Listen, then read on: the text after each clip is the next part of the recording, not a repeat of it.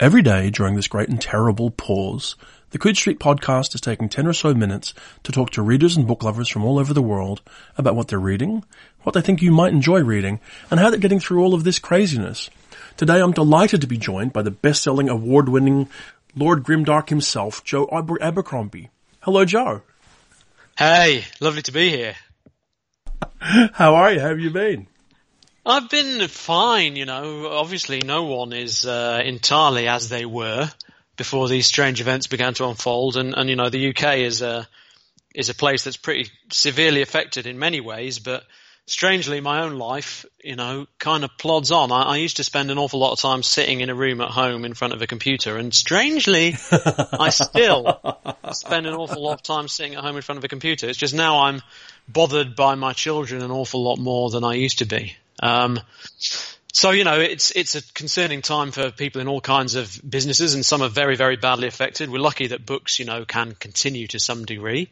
E-books and audiobooks obviously do largely move on, though some parts of the business are doing much better than others. I understand, uh, but you know, the paper book sales are somewhat interrupted. That's for sure, and the traditional kind of routes of promotion and marketing you know, festivals, conventions, bookshops, obviously, and, and book tours are obviously completely stopped. To shake the hands of a long queue of people breathing all over you is not the ideal pursuit right at the moment, I understand. So, you know, I've got a book coming out in September and we would, we'd, we'd have done a book tour, we'd have done events.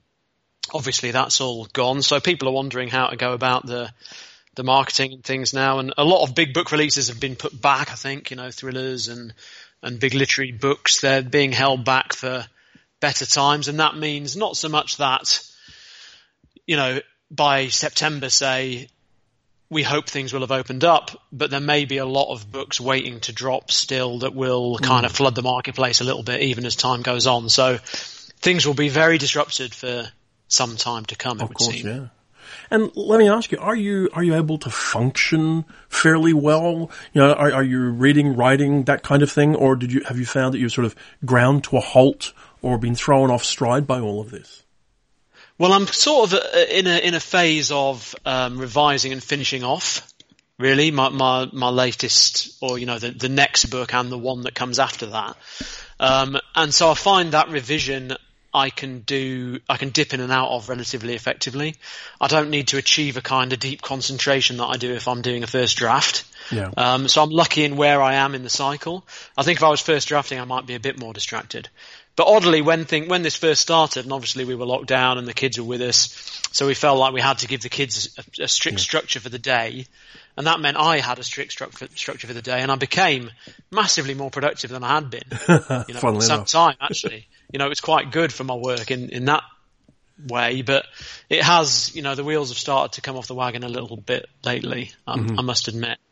Honestly, with reading, I've never been a big reader, not, well, not while I've been a writer. I was a huge reader as a kid, you know, in, in my, as a young man. And then when I started writing myself, I started to read considerably less.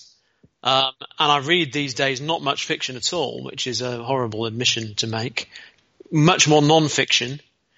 Um, and so, uh, you know, my reading's largely unaffected. I spend so much time reading my own books and revising my own books. I mean, I've got, for instance, to read, to proofread my, my latest book, uh, over the next few days. And so that'll be, you know, all my reading material for those days. And so reading is not necessarily the highest thing up my list. And, and, you know, right at the moment, I feel the need to sort of turn the brain off for as much time as I can. so it tends to be more video games and perhaps a bit of Netflix if the, well, if the free time presents itself. I will say a lot of what you're saying isn't unusual. A lot of people that I've spoken to doing these podcasts have said, you know, first of all, as writers, research material for a lot of people is the primary thing. Uh, the, because, because it's exactly the, you know, the sort of arc you, you, you mentioned where you read, you read, you fall in love with it, all that kind of thing. And it's like, well, now I've got to do it. So now I need a different tool set of information, if you like. And so then you're doing that research and then you're doing that. And yes, you're right. The, whole time just consuming, going through drafts and drafts and proofs and copy edits and pages and all that kind of stuff goes on forever. Yeah. So I can totally get it. I'm not sure whether it's guilt or venomous ambition. Obviously I have both in considerable quantities, but, uh, I, I feel always I've got whatever I'm doing has to be tilted towards work in some way or another. Yeah. You know, more or less. And so I find it very, very hard to find time to just read a good book that I've Yeah. been recommended by someone if it's got nothing to do with with work in one way or another. Well, allowing that research and non-genre books, in fact, anything you're reading falls fairly within the remit of a, of the conversation. Have you, what have you been reading lately? And, you know, frankly, was it any good? Yeah, I've been reading two things, or I'm, I'm near the start of two things, Mm-hmm. so I, it's hard for me to make a kind of a categorical statement on how good they are. Uh, but one is Ben Kane's Lionheart. Mm-hmm. So I'm, it was due to come out this month, I think. I've got a proof, and it was due to come out this month. I'm not sure whether the, in, that's been interrupted or not.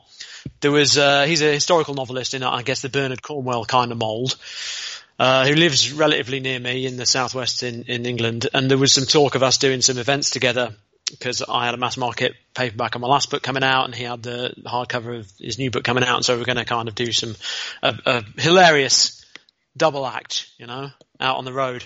Obviously that has been somewhat interrupted. Maybe in 2025 or something that will now occur. I don't know.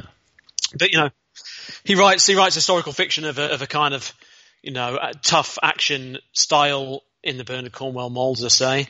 And this is uh, the start of a series, I think, with a uh, Henry V sort of bent. I know a, a Richard Richard the Lionheart sort of bent. Sorry, I'm, I've messed that one up. A Richard the Lionheart sort of bent, and uh, so yeah, I'm enjoying that. It's it's kind of a very recognisable style, but I I like a recognisable style if it's done well. In fact, that's the thing I like most in many ways. Um, so I'm quite looking forward to carrying on with that when I get a minute. And then the other thing that I'm reading is um, a history of the popes by John Julius Norwich, and he's a, a writer I've enjoyed quite a lot in the past. I read a history of Byzantium and a history of Venice, so the Venetian Republic, by him, both of which I, I liked a lot. Um, and so looking forward to reading about the popes. Excellent. Yeah. That sounds like a, a hoot. Absolutely, yeah. What could be more of a hoot than His Holiness? Well, let me ask you this. I've been having conversation about what people should read, you know, what, what, what might they read rather than should. Should's a little bit too sort of, sort of pushy, but, and I've been looking at this kind of dichotomy, if you will, between Proust and Pratchett. Do you read something worthy and challenging that you really should read, you know, in between learning Latin and rebuilding the gazebo? Or do you go for something that's comforting and, you know, just, will just make you feel good at the moment? And, you know, is there something in that space that you'd recommend to people? I reject your dichotomy. Fantastic.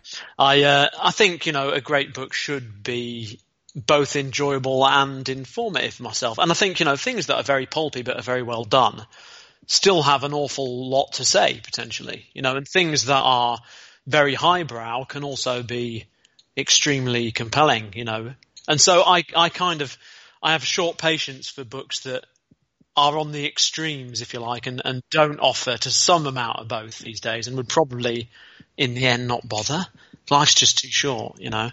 Um, but it, clearly, if it's an opportunity to get something big read, then I would always recommend Shelby Foote's Narrative History of the American Civil War, which is one of my favourite kind of bits of historical writing that I've read many years ago. I borrowed them from a friend of mine who's a bibliophile and he's obsessed about the spines on his books and they were these vast paperbacks. So I read them kind of peering with them barely open, peering in with one eye for fear of splitting the spines. And, uh, they're just a, a, a fascinating study of a, you know, quite fascinating period on the cusp of modernity and, and a sort of much more romantic's the wrong word, but but you know a, a, a period that feels in a sense like ancient history, but that is surprisingly modern at other times, and you can kind of see the modern world starting to emerge during the course of those events. And it's a very, I found it a very astutely observed um, history with a real eye for character and drama, you know, which which is not always the case. Narrative history can sometimes be quite dry, but he was a novelist and he comes to it with a with a novelist's eye. I mean, there's some uh, concern about him being a, a southern boy with a bit of southern apolo- apologia in there, which I think you've got to be kind of conscious of when you read it. But at the same time, I don't feel like it's horribly, you know, it feels to some degree even-handed. Um, as long as you're conscious that, that it's it's somewhat perhaps written from one side. Um, so I think those are fantastic books, and I'd recommend them to anyone. But you obviously need quite a lot of time. it took him 30 years to write them, I believe, and it doesn't take a lot less long to read them. Uh, but otherwise, I mean, I always recommend westerns. You know, I mean, Yeah. I, I'm not the best read in fantasy of recent times. So if you ask me to recommend fantasy, I'll say, have you heard of A Game of Thrones? I think it might be big. You know, that's the level of my recommendations. So I tend to re- recommend things people might not have heard of so much. So westerns is, a, is an area I, I love. And Journal plainly of the influences Gunyards. you, right? Plainly Yeah, your fiction. absolutely. I mean, in fact, the Shelby Foote books and this and westerns Yeah. plainly influence what you do. Oh, abs- yeah. I, I mean, entirely. And, uh, you know, I, I, I, my influences are, are widely sampled for sure, but I, d- I do love a good Western. So, yeah, Richard Matheson's Journal of the Gun Years is a very thin little thing, but is an excellent book for the kind of cost of violence. You mm-hmm. know, it's an anti-heroic Western about how, you know, awful gunfighters are in effect and how the whole life destroys everyone with which it comes into contact. So that and Lonesome Dove. You know, Lonesome Dove is a book I always recommend. I just think it's a magnificent, Yeah. beautifully composed and balanced and put together book, which has kind of the virtues that I always really value mm-hmm. in books, which I try to kind of get myself, which is just great characters and a, a, beautiful, easy, witty kind of quality to the dialogue, easy characterization, and, and you know, writing that's not in your face, mm-hmm. but is full of kind of texture and character. So that El- Elmore Leonard's another similar writer who can kind of just give you a line of dialogue and establish a character with their Yeah. quirks. A line of dialogue and just a character doing something with his hat, some Yeah. habit. You know, Yeah. and, and straight away you've got a character there Yes. that might take another writer pages to set up. They just produce them so effortlessly. Mm. So Lonesome Dove I, I love and would always recommend. Okay. And let me ask you, since obviously you've been working through all this time, do you have anything coming out in the world that people might want, you might want people to be aware of? Yes, well, I'd always want everyone to be aware of anything that I do. At least buy it, if not read it. You know, reading it's optional, but definitely buy it. Um, I think the the mass market paperback of uh, A Little Hatred, which was my la- my most recent book, um, has just come out in the UK, or is coming out over the next week or two. So I imagine that'll be happening in Australia also.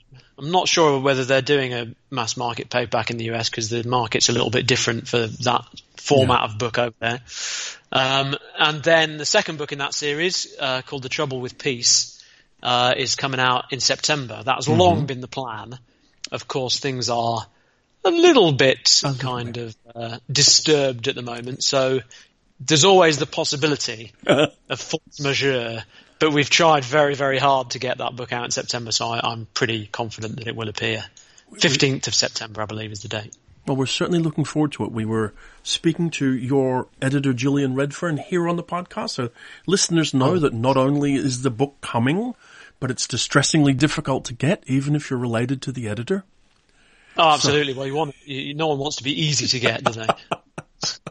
But we shall all keep an eye out for it. I can certainly say I've read and loved A Little Hatred. I'm desperately eager as well to read the new book, but for the moment, Oh, thank you. thank, thank you so much for making time to talk to us. I genuinely appreciate Oh, it. it's a pleasure.